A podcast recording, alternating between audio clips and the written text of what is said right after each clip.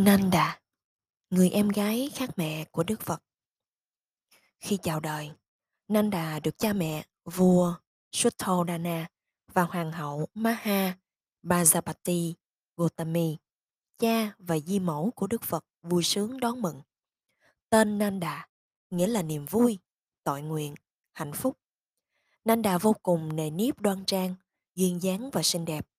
Để phân biệt với những người khác có cùng tên Cô thường được gọi là Rupa Nanda hay Sundari Nanda, đều có nghĩa là Nanda diễm lệ. Khi nhân duyên đầy đủ, nhiều thân quyến của cô, hoàng tộc Sakya, lần lượt rời bỏ đời thế tục để trở thành khất sĩ không nhà. Do ảnh hưởng kỳ diệu của một thành viên trong dòng dõi đã thành đạt quả vị Phật chánh đẳng chánh giác. Trong số đó có anh trai của Nanda. Các người anh họ khác sau cuối là mẹ cô và nhiều công nương của hàng tộc Sakya. Vì thế, Nanda cũng tiếp bước họ nhưng thật ra không phải do niềm tin nơi bậc đạo sư và giáo pháp mà do tình luyến thương ruột thịt ý muốn được hòa hợp với họ. Ai ai cũng yêu mến và ngưỡng mộ người em gái xinh đẹp của Đức Thế Tôn và càng xúc động biết bao trước hình ảnh một công nương lát ngọc cành vàng lang thang đó đây dưới lớp y tỳ khu ni đơn sơ. Nhưng chẳng bao lâu, Hiển nhiên, Nanda không thể thích hợp với lối sống ấy. Tâm Nanda vẫn say mê và kiêu mạn với sắc đẹp được sở hữu cũng như sự mến mộ của dân chúng dành cho cô. Đó là những phước quả kết thành bao nhiêu thiện nghiệp từ quá khứ, nhưng nay chúng lại trở thành mối nguy hại cho cô bởi cô quên lãng việc vung bồi công đức ấy bằng sự nỗ lực chân thật, thanh tịnh tâm ý. Nanda tự cảm thấy không thể đáp ứng các lý tưởng cao thượng mà mọi người ngưỡng vọng nơi cô, cũng tự xét mình quá xa với mục tiêu mà bao nhiêu bậc cao quý đã xuất gia tu hành để đạt được. Đức Thế Tôn chắc đã khiển trách cô, bởi vì thay vì tu sửa, cô lại luôn tìm cách lẫn tránh Ngài. Một hôm Đức Phật yêu cầu tất cả chư ni tề tự và từng người đến nhận lời chỉ dạy của Ngài. Tuy nhiên, Nanda không tuân theo. Bổn sư phải đặc biệt gọi tên cô, nên cô đành đứng ra trước mặt Ngài tỏ vẻ xấu hổ và lo lắng. Bổn sư nói, về những phẩm tính tốt đẹp của cô để cô lắng nghe và phát tâm, hoan hỷ. Mặc dù Thế Tôn biết rằng lời nói này khiến cô phấn chấn, hoan hỷ và sẵn sàng thọ nhận giáo pháp, nhưng Ngài không thuyết giảng về tứ diệu đế, cho cô nghe ngay lúc ấy như thường lệ.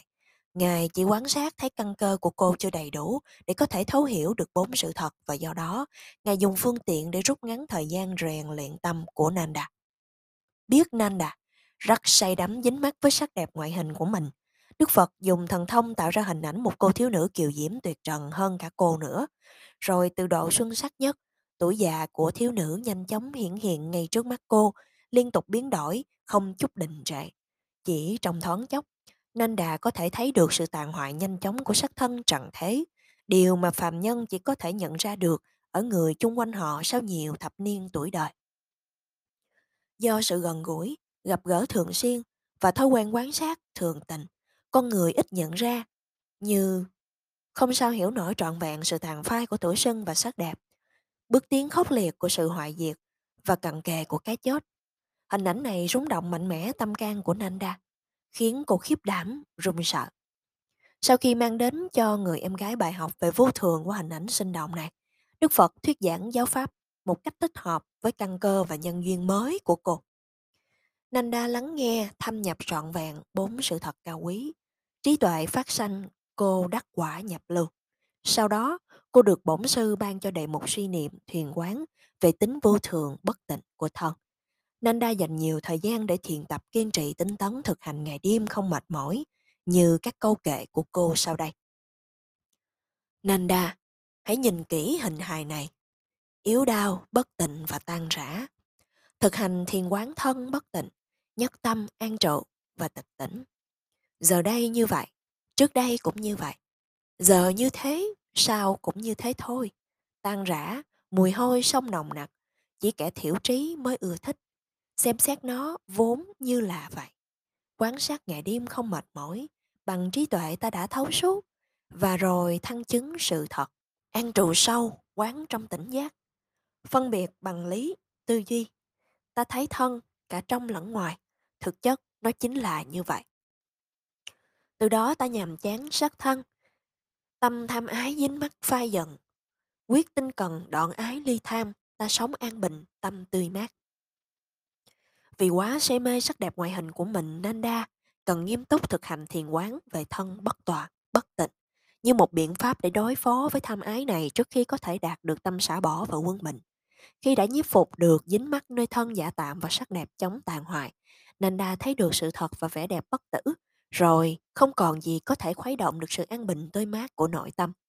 Sau này, Đức Phật tán dương Nanda là đệ tử Tỳ Khưu Ni, đệ nhất về hành thiền. Điều đó có nghĩa là Nanda không chỉ hành thành tựu về thiền quán, các tầng thiền tệ, phân tích, mà còn thực hành chứng đạt các tầng thiện vắng lặng, sa ná.